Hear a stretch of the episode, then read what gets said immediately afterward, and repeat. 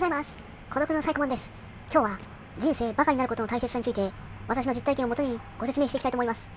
世の中思い通りにいかないことがほとんどですが、それを真面目に考えすぎて心を病む人がいかに多いか私の経験上痛感しています。ですから、バカになるしか方法はありません。踊るアホに見るアホ、同じアホなら踊らにゃそんそんという言葉があるように、いかにバカになって自分でその舞台に積極的に参加していけるかが人生でやまない秘訣だと思います。それではテーマ別に解説していきたいと思います。一つ目、対人コミュニケーションにおいてバカになれ。一つ目は、対人コミュニケーションにおいてバカになれということです。私の体験で、生真面目な人ほど会社やプライベートに限らず、言われたことを真に受けて、真面目に捉えて真剣に悩んで、それを返答して、また帰ってきたことを真面目に受けて、それを思いやんで、心が病んでいくということが多々見受けられます。基本的に他人は絶対に自分でしてコントロールできません。結構繰り返し、先輩や後輩、同僚、家族にも伝えてきたことなのですが、結局これが理解できずに病んでしまう人が多いことこの上ないです。今、問題になっているパワハラ問題においても、言葉の暴力というのが問題になっていますが、これは私の経験上、特に年齢がいけばいくほど、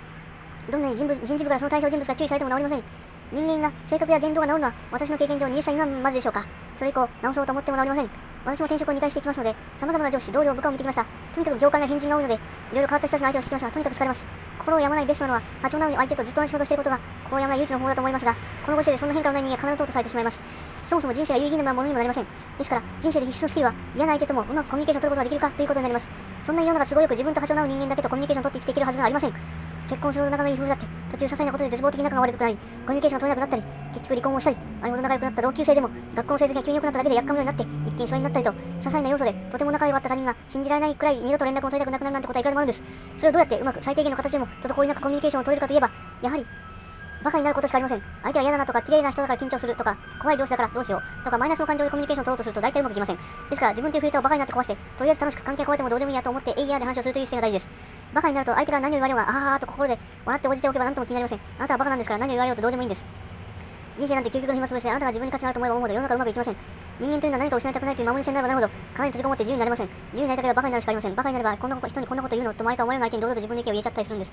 それができるのとできないのとでは後々大きな差が生まれます。別にその人に嫌われたところであなたから何か失われるでしょうか。それを考えれば決してそんなにナーバスになることもなく、積極的にコミュニケーションを取れるようになると思います。ぜひ自分はバカであると思い込んで、丸裸になってコミュニケーションを取ってください。私はそれで人人間関係だいぶ楽になりました。2つ目、思い立ったらバカになって即行動。2つ目思い立ったらバカになって即行動です。これを痛切に感じたのは私の人経験経験そのものです。最初にも言いましたが、人間は自分が持っているものを失いたくないので、大きな転換を迫るような場面で行動したりすることは難しいです。些細な場面でもこれをしたら嫌われるなとか、これをしたら貯金が減るなとか、これをしたら会社の評価が下がるかもなんてことで、なかなか負の感情を得て行動に移すことができない人が多いと思います。しかし、行動しなければ一生同じことを繰り返すだけで、何の充実感も満足感も得られません。人間は行動するしか充実感を得ることができないのです。各位私も結局、幼少の頃の学校教育に洗脳され、いい大学、いい会社、年功序列、終身雇用、定年退職、退職金で、老後の悠々的な生活という流れを当たり前だと思って生きてきましたが、それは今考えても全く当たり前ではありません。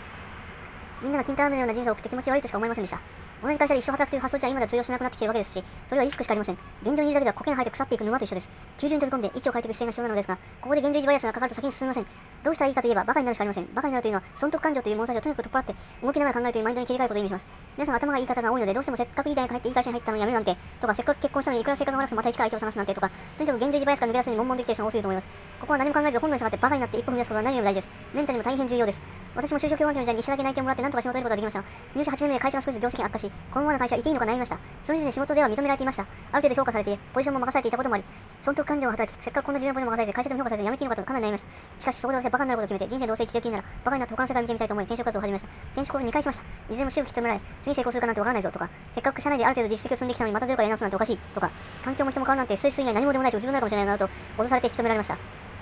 しかし私はバカになっての人の言うことは全く聞かず、次の世界に飛び込んでいきました。結果的にどうかといえば、年収は確かに良くなりました。いいことばかりではありませんでしたし、新しい職場で自分になったりもしましたが、効果はありません。見えない世界を見たいということは非常に重要です。バカになって今の環境が飛び出そうというエンジンをには、損得感情は現状以上を働かせる要素を全部無視しないといけないのです。ですからそこはバカになってゼロから1人生やり直すくらいの脳天気が必要です。バカでいいんです。バカになるしか人は前に進みません。真面目は損をします。頭のいいバカになれ。これが3つ目です。最後は頭のいいバカになれということは大前提なのです。他人という最も困難でコントロール不能の猛者についてうまく対応し、また行動していくのはバカになることが最良だとお伝えしましたが、ここで注意なのはただのバカが搾取されて終わるということです。例えばアメリカでの生命保険で月10万払うことにしました。利息が20年前数千万返ってくると言われ始めましたとか、新築マンションのワンルーム不動産の進める電話会社にかかってきたので、思い切ってバカになって始めましたとか、20歳の時、20歳のとっても綺麗な女性が Facebook でアプローチされ、今度会うことになりました。事業をしたいらしく500万振り込みましたとか、普通に考えたら詐欺商法にかかったのでバカになって行動しようということではありません。私が20年社会人として生きてきた中で、親や学校がどうして有名な大手企業に入社してコツコツやっていった方が人生うまくいくと教えてきたのかといえば、実はその世代がそういう生き方しか知らなかったというのもありますが、もう一つは変な連中に騙されにくい生き方という側面もあります。世の中本当に恐ろしいくらい騙され、騙し騙されの弱肉強食の世界です。特にお金関係は大手企業ですら、給与をいかに安くしませてたくさん働かせるかしか考えておらず、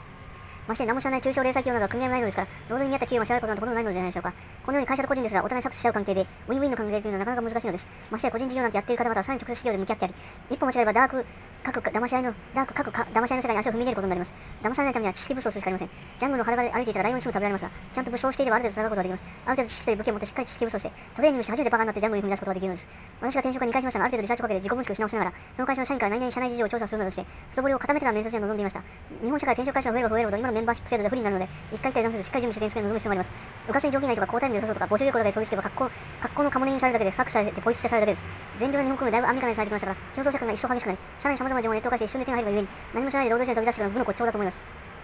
しっかり勉強して自己分析して弱みや強みや弱みを把握して初めてバカになって行動する必要があります。本当に世の中うまく渡っている人たちは一見して人が良さそうで物腰が柔らかく知的で楽しそうにバカになって引きつけられる人が多いと思いますがこれは全て圧倒的な知識と経験に裏打ちされた土台があってこそそういうバカになった行動ができるんです。ですから皆さんも恐ろしい日本社会に飛び出す前にバカになることが重要ですがそれよりも圧倒的に知識不足前提だということを覚えておいてください。何度も言いますが自分の利益を最適化することを考えて行動しています。あなたを持ってお金を配っている人もいませんし全員でいい不動産を持ってきてくれることも40過ぎて20代の女性が意見して近づいてくることもありません。いい話に裏があるこの言葉の意味をしっかり理解して騙されず勉強してそれからバカになって行動していきましょう。以上、子供のハイコマンもか。